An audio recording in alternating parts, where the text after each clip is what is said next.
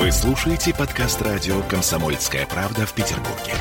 92.0 FM.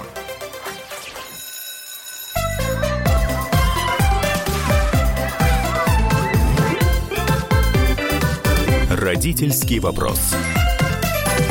11.03 в северной столице. Мы начинаем родительский вопрос. Будем говорить о наших детях. Э, мы с Дмитрием Альшанским, психоаналитиком. Дим, привет. Доброе утро. Мы напомним, что в прямом эфире мы, значит, соответственно, у нас есть телефон, по которому вы можете звонить 655-5005. Также у нас есть WhatsApp Viber.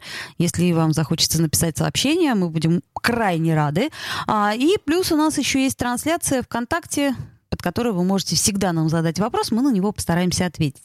Сегодня мы будем говорить о послушании. Это такая отдельная тема, потому что она очень, э, так сказать, дуалистична.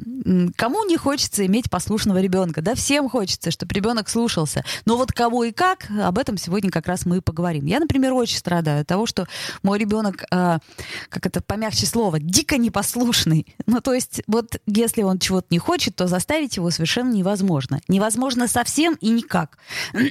вот, э, хорошо это или плохо, а, ну, психологи говорят по-разному. Говорят, вот такой вот характер, что трудно, и не всех можно, э, так сказать, переломить и заставить делать то, что ты хочешь. Так, а у меня встречный вопрос. А для чего нужно ломать и заставлять? Если ребенок не хочет чего-то одного, он хочет чего-то другого. И его желание нужно использовать ему во благо задача родителя, собственно, дать инструкцию ребенку по пользованию этим миром. Угу. Да? Наша задача дать какие-то значит, установки, показать вещи, которые опасны, показать вещи, которые удовольствие доставляют, а дальше пусть сам пользуется. Так, э, для чего нужно ломать и заставлять? Угу. Я не понимаю. Чудесный э, ответ э, психоаналитика Дмитрия Альшанского. А теперь смотри, ситуация конкретная я тебе приведу, чтобы ты понял, что мои слова не голословные, и действительно иногда с этим э, приходится бороться. Ребенок говорит, я не хочу еду я хочу пряники. Раз пряники, два пряники, три пряники. Но, извините, есть-то еду тоже надо. Э, вот. Как быть? А, к примеру. А, к, к, к примеру, значит, э, есть такой прекрасный встроенный заводской в комплекте механизм, как голод у ребенка. Если он не хочет есть, это он первые два часа не хочет. Потом он захочет. Стало быть, прячем пряники куда-нибудь подальше. И если ты ему даешь установку, что сперва еда, а потом сладости, и, и, то есть ты же не запрещаешь, да, удовольствие можно, но в определенной последовательности.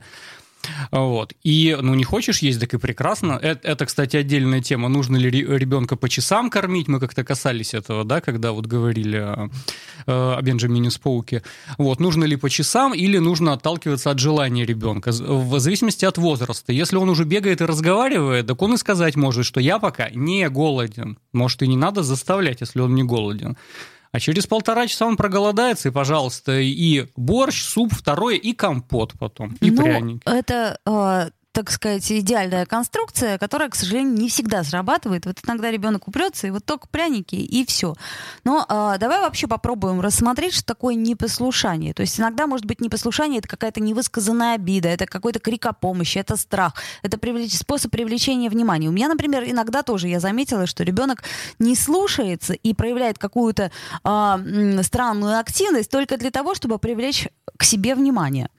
Ну вот я по своему опыту могу сказать, что э, меня в детстве считали крайне послушным ребенком. Но я никаких внутренних конфликтов по поводу этого не переживал, потому что э, я воспринимаю позицию взрослого просто как человек, который больше информации имеет.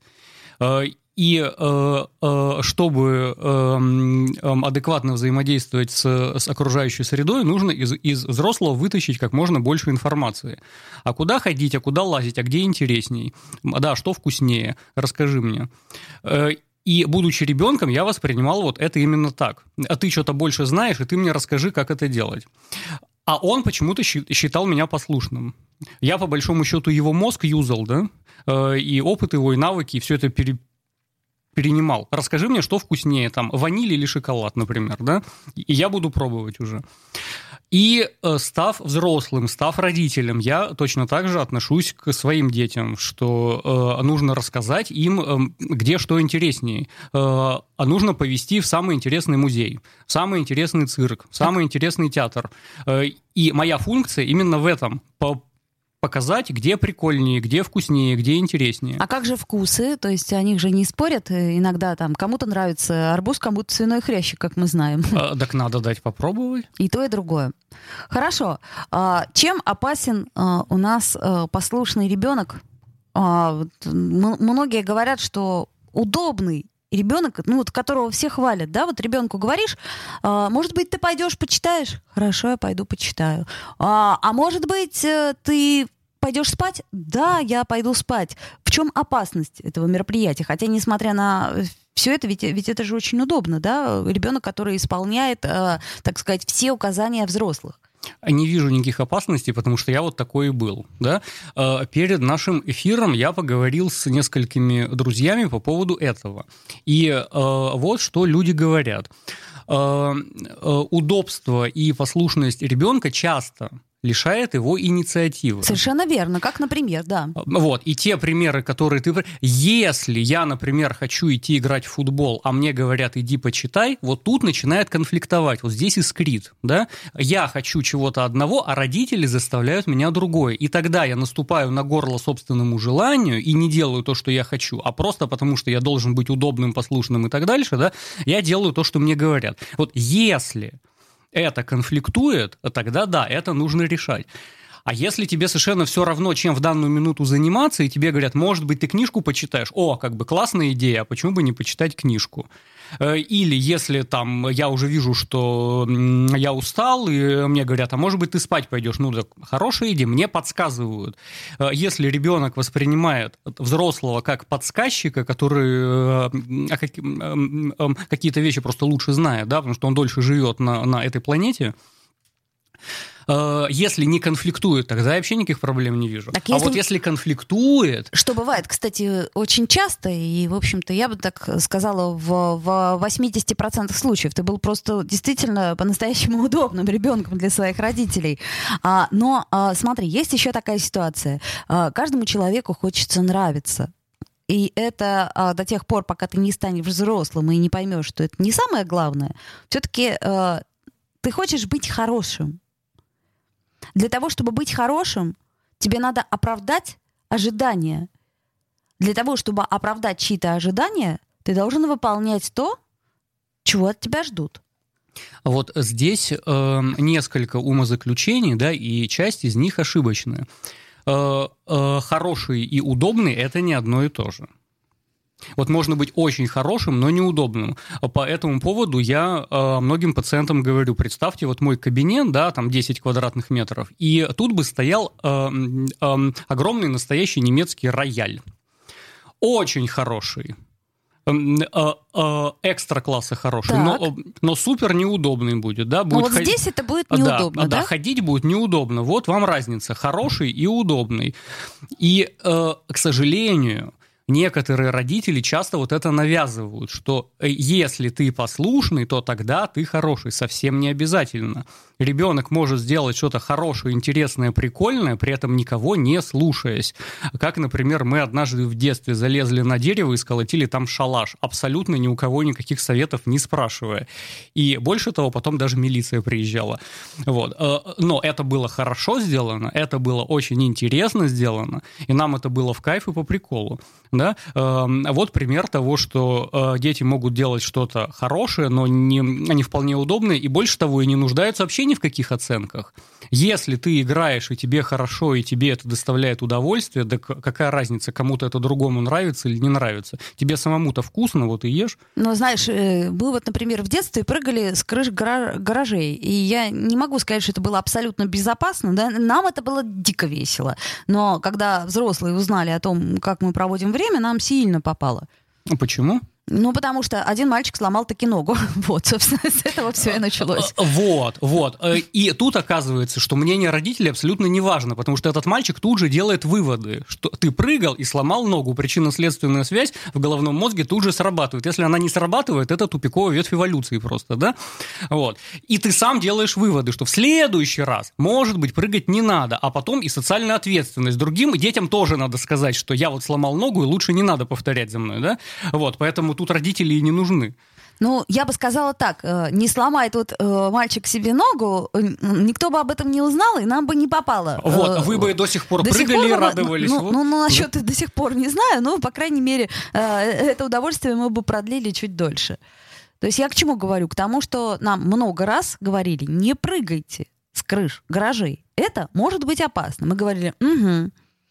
Смотрели, когда родители уйдут, и, так сказать, соответственно, начинали прыгать. А так всегда и происходит. Тебе дают вводные, а дальше твоя ответственность. Вот простой пример, например. Эм, ты стоишь на э, светофоре, да, горит красный свет, и нигде машин нет. Вот ты будешь переходить или не будешь? Если у тебя нет опыта, почему нет? Вот. Э, э, или, например, наоборот, если у тебя есть излишний опыт в этом смысле. То есть ты понимаешь примерно, ага, прикидываешь расстояние, да, вроде как я успею. Бля-бля, успел любопытное наблюдение мое в том, что вот в этой ситуации большинство европейцев не переходят дорогу на красный свет и ждут зеленого. А большинство американцев большинство американцев всегда переходят дорогу на красный свет. Серьезно?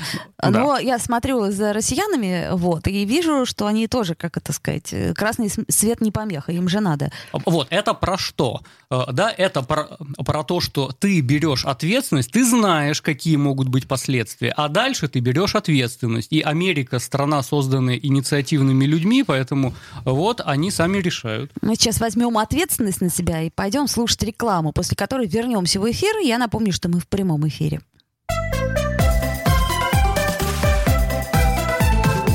Родительский вопрос.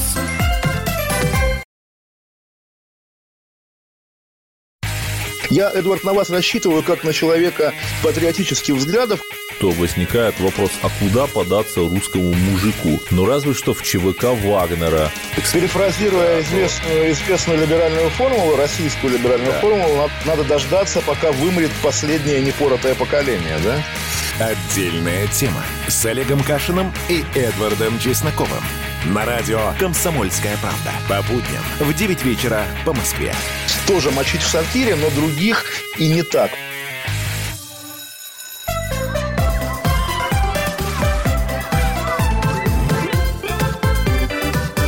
Родительский вопрос.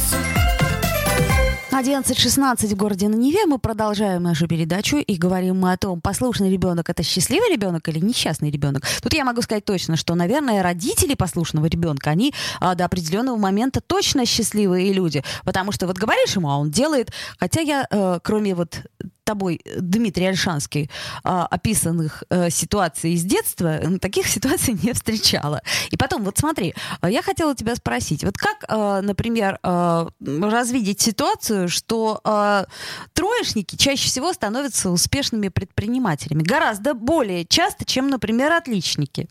А это, это правда. Э, а вот я троечник, например.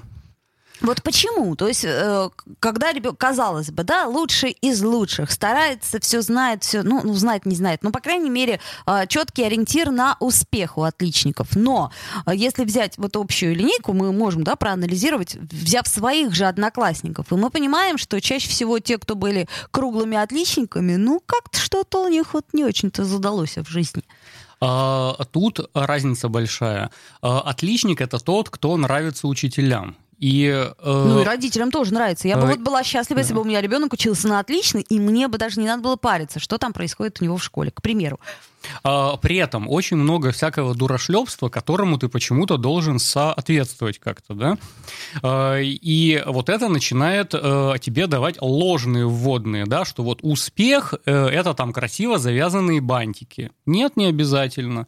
Да, или, или если ты сдерживаешь эмоции, например, да, э, и Марья Ивановна тебя погладит по головке, скажешь, что ты молодец. Да, это... но при этом все равно мы хотим нравиться, мы вот это вот не будем забывать. Но большинство людей, они хотят нравиться. А кому?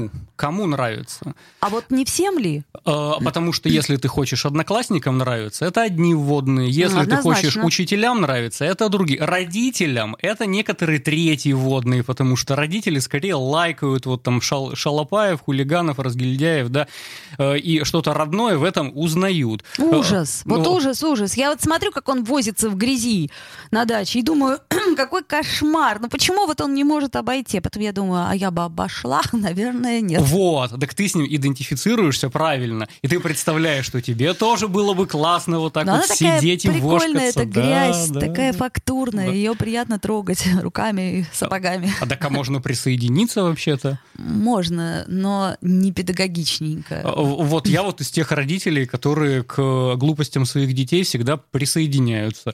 Вот. И на 1, на 1 сентября на линейке, значит, мой решил поваляться в траве. Э, Вот. И, конечно, все там стали цикать это. Вот. А я присоединился к нему и тоже лег в траву рядом с ним. Э, Вот. Мне кажется, что вот э, э, это моя педагогическая философия такая, что детей нужно поддерживать и показывать им, как удовольствие от жизни получать. Хорошо. А, еще есть вот такое понятие, как живой ребенок, да? Вот он, ну, как, как это сказать, это мы можем э, какие-то еще к этому диагнозы приляпать, там, типа СДВГ, э, что там еще есть, гиперактивность, но это не обязательно так. Просто у всех разный темперамент. И кому-то достаточно поиграть э, с пирамидками, а кому-то надо разнести весь дом, и только тогда он будет немножко э, чувствовать себя счастливым и, э, как это сказать... Самореализованным. Самореализованным.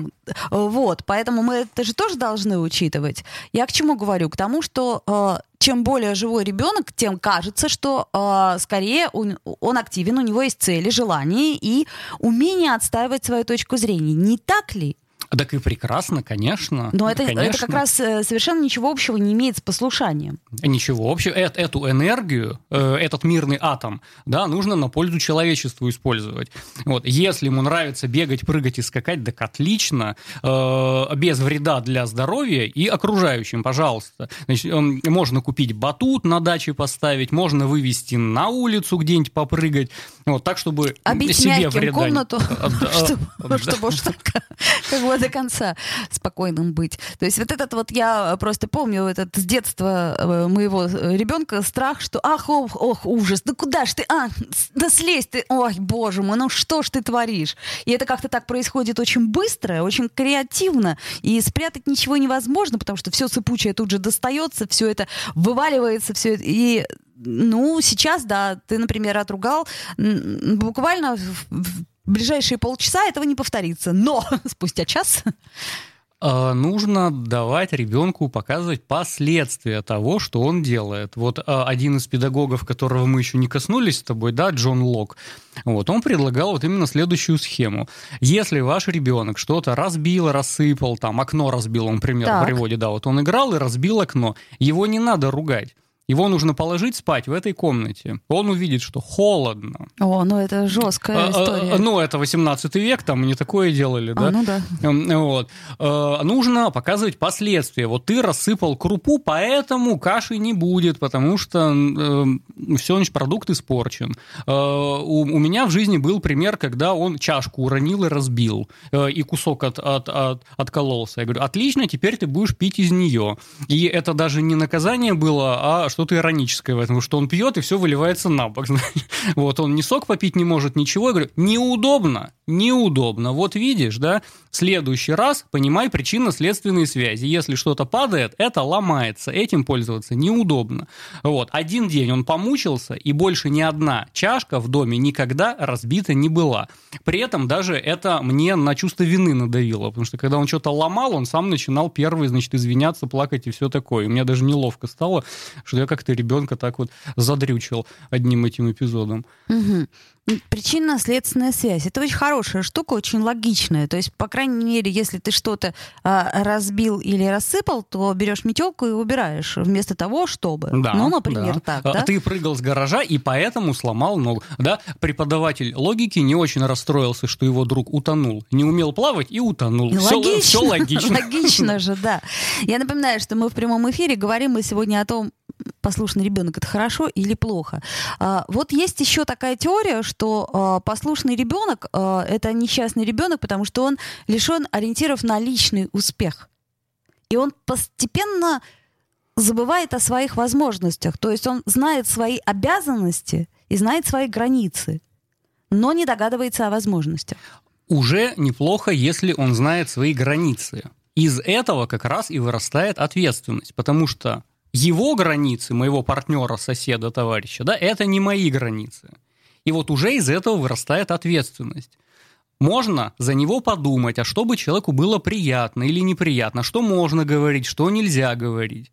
Вот, у меня, например, есть эм, один друг, японец, да, эм, с которым э, наши отношения можно описать так, что когда мы, мы пьем много водки, мы потом поем русские песни.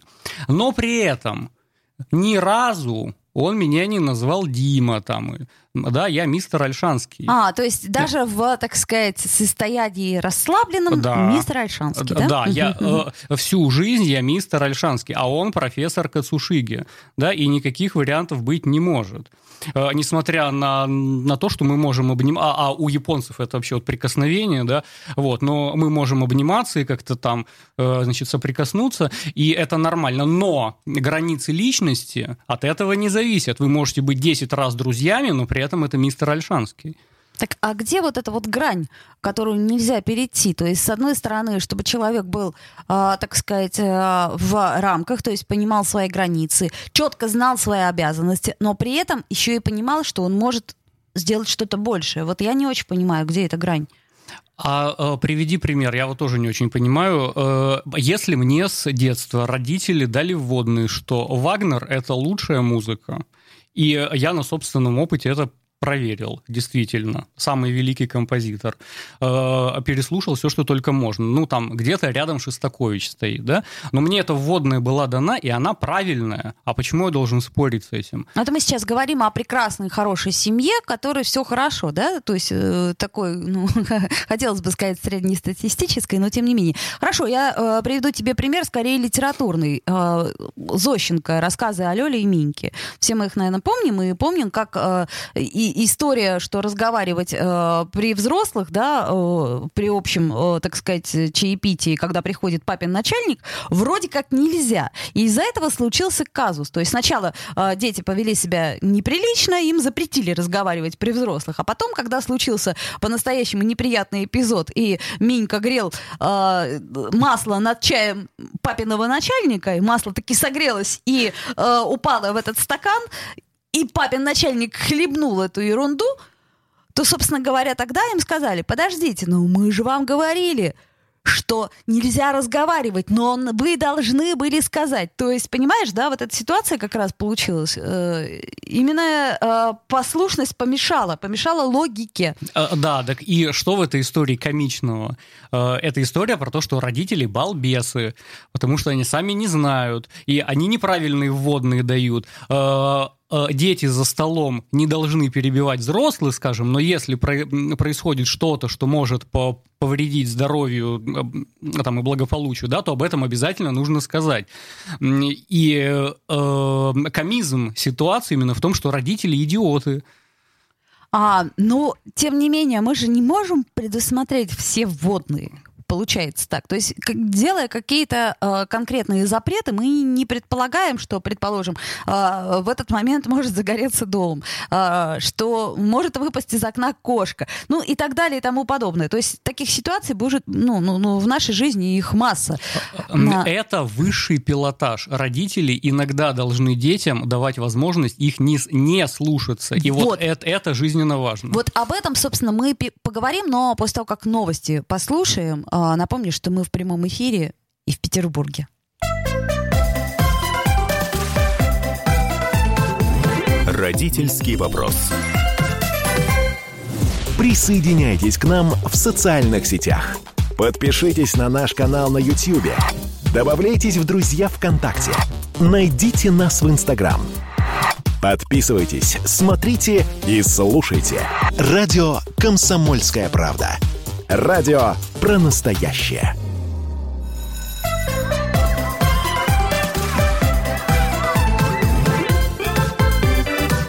Родительский вопрос. 11.33 в Петербурге. Мы продолжаем наш разговор о послушных детях. Итак, мы остановились с Дмитрием Альшанским, психоаналитиком, на том, что не всегда нужно э, слушаться родителей. Точнее, родители должны донести нам эту мысль, что не всегда их надо слушаться. Как это возможно? Ну, это мудрость вообще родителей, потому что э, наша задача в чем? Воспитать автономного, самостоятельного человека, который сам будет принимать решения, сам будет иметь свою систему ценностей, и э, куда надо идти, а куда не надо, из какого гаража прыгать или не прыгать, он должен решать сам. И вот чем раньше вы ему начнете прививать самостоятельность, тем лучше. Я тебе даю всего лишь вводные и объясняю, что можно, что нельзя, что совсем никак нельзя, ни при каких обстоятельствах, да, там э, убивать ближних, например, вообще нельзя никак, да. Э, с гаража прыгать можно, но э, это уже твой страх и риск. Если ты умеешь правильно ноги ставить и э, группироваться, может быть, надо прыгать. Вот. На красный свет дорогу переходить ты принимаешь ответственность на себя. И вот дальше только ты за это отвечаешь. И во взрослой жизни 99% времени я в жизни моего ребенка не присутствую. Вот. Э, что он делает в данную минуту, я не знаю и, собственно, и знать не хочу, да, потому что это его жизнь. Время разбрасывать камни, время собирать камни. До определенного момента мы, я так понимаю, что это можем, так сказать, вложить ему в голову, а потом все, что вложили, то, так сказать, и ага. Э, э, да, совершенно верно. Поэтому э, ребенку нужно дать вот такую опцию и иногда делать то, что как он сам считает нужным, да, потому что родителя рядом просто нет. То есть то, что может быть даже и неправильно.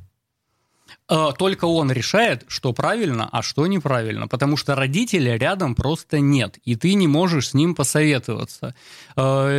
И э, это и называется реальность. Да?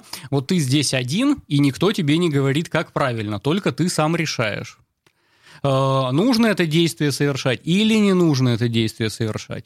Э, и последствия будешь расхлебывать сам, а может быть, это будет удовольствие, которое ты тоже будешь расхлебывать сам и ни с кем делиться и не обязан. Угу. Вот я как раз хочу тебе опять напомнить литературный пример. Почему? Потому что вот у меня, у меня такое ощущение, что эта книга Зощенко написана специально для того, чтобы родители могли прочитать и сделать по-другому. А, э, помнишь, как они нашли старую калошу рваную? И, значит, ее сбыли, так сказать, случайно а, старьевщику, купили на это дело мороженое. Вот. И вдруг а, логика а, сошлась на том, что в прихожей стоят много-много-много прекрасных калош. Их точно так же можно э, продать старьевщику. Они взяли и продали, понимаешь ли, почти все калоши э, старьевщику, а калоши были чужие. Вот. И удовольствие они получили, мороженое прекрасно поели. А потом родители взяли все их игрушки и... Э, и тоже продали тоже старьевщику. продали старьевщику для того, чтобы вернуть гостям их калоши. Э, так это прекрасный пример, э, пример кармы. Если... Обратный закон кармы. Да. Его никто не отменял. Э, ты у кого-то воруешь калоши, то потом у тебя украдут игрушки. Это принцип кармы. Ну, ну так и прекрасный пример, я считаю. Да, ты принял решение украсть что-то, ну тогда будь готов, что и на твои вещи тоже право частной собственности не распространяется. Ну, кстати, к вопросу, вот я хотела об этом сделать отдельную тему, но тем не менее сегодня слегка затронем эту э, штуку. Наступает у детей возраст, практически у всех. Я мало встречала детей, которых это миновало, когда они начинают э, у родителей, э, так сказать, похищать деньги. Вот я знаю э, множество случаев, когда мне мои знакомые начинают жаловаться, что вот так и так, и непонятно, что делать. Э, иногда да, иногда нет. Э, э, я помню, как я однажды в детстве украл деньги и совершенно не знал, что с ними делать после этого. И никто не заметил. И что обидно, что никто не заметил. Да. да, ничего не произошло, и, в общем, мне пришлось их просто положить туда, откуда я их взял, и все. Вот, и никакого хайпа по этому поводу не было. Ну, видимо, у тебя не было, так сказать, э, идеи фикс, на что их потратить. А в большинстве случаев, да, есть конкретная, так сказать, задача, конкретный запрос, и, соответственно, есть некий дефицит. Ребенку заработать негде. А, просить он может, но не всегда ему именно на это дают деньги, правильно я понимаю? Ну, по крайней мере, э, со мной родители так поступали. А, вот э, в моем случае, конечно, внимание было нужно. Иногда ребенок совершает кражу для того, чтобы внимание получить. Угу. Если он хочет что-то купить, ему не деньги нужны, ему нужна какая-то вот конфетка, какая-то игрушка. И дальше уже вопрос вза- взаимоотношений с родителями. А можно ли договориться? Я что-нибудь сделаю тебе полезное, а взамен ты что-нибудь сделаешь мне полезное. Ну вот, например, мы с мамой договаривались всегда на две недели посуды, я помню. То есть я хочу что-то, она говорит, окей, две недели посуды, и вот это то, оно твое. Ну, вполне себе капиталистические отношения. При этом, обрати внимание, мудрость твоей мамы, она не лояльность покупает, э, ты будешь хороший, там, послушный в течение двух недель, да, ты э, должна мыть посуду. При этом можно истерить, можно ругаться, можно агрессивные чувства какие-то проявлять, позитивные, да, разные. На эмоциональную сферу не налагается Каким никаких образом, табу, да. да. И это вполне капиталистические отношения. Оказываешь услугу, получаешь бонус за это. Все прекрасно. Э, Хуже, когда родители лояльность пытаются купить. Вот я тебе, значит, э, дам твою конфетку, если ты будешь меня слушаться. И вот это, конечно, патология начинается с Так, этого. давай э, разберем эту ситуацию. Почему патология? То есть это же вроде удобно. А потому что тебе налагают э, запрет на ряд твоих э, эмоций, проявлений, чувств и желаний. А если ребенок бегает, орет и всем мешает? Ты ему говоришь, вот я тебе дам сейчас, э, не знаю, там, Мишку Барни, это не реклама, э, вот, а ты э, часик дашь, например, папе поработать в зуме. Э, Это вдвойне патология. Так. Я боюсь просто, к сожалению, что все мы этой патологией грешим, особенно в пору удаленной работы. А, Да, потому что папе мешать нельзя не за игрушку, а просто потому что папе мешать нельзя, потому что папа делает важное дело, которое в результате помогает э, всем питаться просто, да, вот. Э, И поэтому не за игрушку нужно помолчать, а просто понимать причинно-следственные связи. Если ты сейчас папе будешь мешать, в итоге вообще никаких игрушек в доме не будет в результате твоих действий, да? Ого. Э, И я так полагаю, что с тех пор, как ребенок во- вообще начинает понимать язык, вот он уже подобные вещи понимает, причинно-следственные связи. Э, Этому нужно учить. Чем, чем раньше, тем лучше. Этому нужно учить. А если ты пытаешься его лояльность купить, я тебе дам игрушку, если ты помолчишь, а какого черта он должен молчать вообще? Э, Ребенок должен бегать, прыгать, скакать и лазать, но так, чтобы не мешать себе и окружающим. Поэтому, если он хочет беситься в данную минуту, можно пойти на улицу беситься, в соседнюю комнату к бабушке беситься. Мгм. Ну вот нам пишет, например, Олег, «Э, наверное, рассуждать тут особо нечего. Ребенок должен быть послушным не для посторонних, а исключительно лишь для своих родителей. Но и тот до известного предела и возраста. Я э, теоретически с Олегом полностью солидарна. То есть я не считаю, что нужно слушаться э, в школе учителей или э, воспитателей, в особенности, если они, например, говорят чушь. У меня, например, был такой пример э, в моем детстве, когда учительница русского языка говорила «ложите тетради». Поскольку я была воспитана исключительно в грамотной семье, мне это просто каждый раз как ножом по сердцу. И в какой-то момент я просто не выдержала, и ей об этом сказала. И, и, и потом она звонила родителям твоим. да? Да, звонила и просила. А, э, Вот мой месседж основной заключается в том, что э, если э, ожидания родителей не, не противоречат вашим собственным желаниям и убеждениям, никаких проблем здесь нет. Если они входят в конфликт, вот дальше более интересный вопрос. А как вы этот конфликт строите? Как вы вообще ведете себя в конфликте? А это постоянно происходит. Мои жизненные интересы не совпадают с интересами партнера моего, например. Что нам делать? Да? Разводиться. Нет? Э, Психоаналитик считает по-другому. А, Иногда разводи... э, Нет, а если э, мы находимся в одной лодке, и мы не можем развестись просто? Или у нас слияние капиталов до такой степени произошло, что мы не можем просто взять и расстаться? Или католический брак. Да. Эм, Вот, Эм, да, или христианский брак какой-нибудь, который не, не расторгает. Как вы строите конфликты? В конфликты нужно уметь входить, проживать и заканчивать. И вот это тоже очень важный навык, который родители должны детям дать, и, может быть, мы как-нибудь об этом поговорим. Как конфликтовать со своими детьми, со своими родителями, со своими сверстниками. С самим собой нужно правильно конфликтовать уметь для, для того, чтобы из конфликта выходить лучше, чем ты туда вошел. Чтобы от конфликта что-то приобретать. Новый опыт, новые знания. Для этого конфликты нам нужны. Мне бы еще обязательно хотелось поговорить о том, как э, э, детей можно наказывать, а как нельзя. То есть в любом случае получается, что без наказания ну, не получается ситуация. Хотя э, я, например, понимаю, что там бить детей нельзя, кричать на них нельзя. А, возможно. Но наказывать-то как-то надо. И я надеюсь, что мы э, с тобой, Дмитрий Альшанский, обсудим это как-нибудь э, в следующих наших передачах, потому что запросы такие есть. Я тоже не понимаю, как э, наказывать своего ребенка так, чтобы мне потом было не, не мучительно стыдно перед ним и перед собой.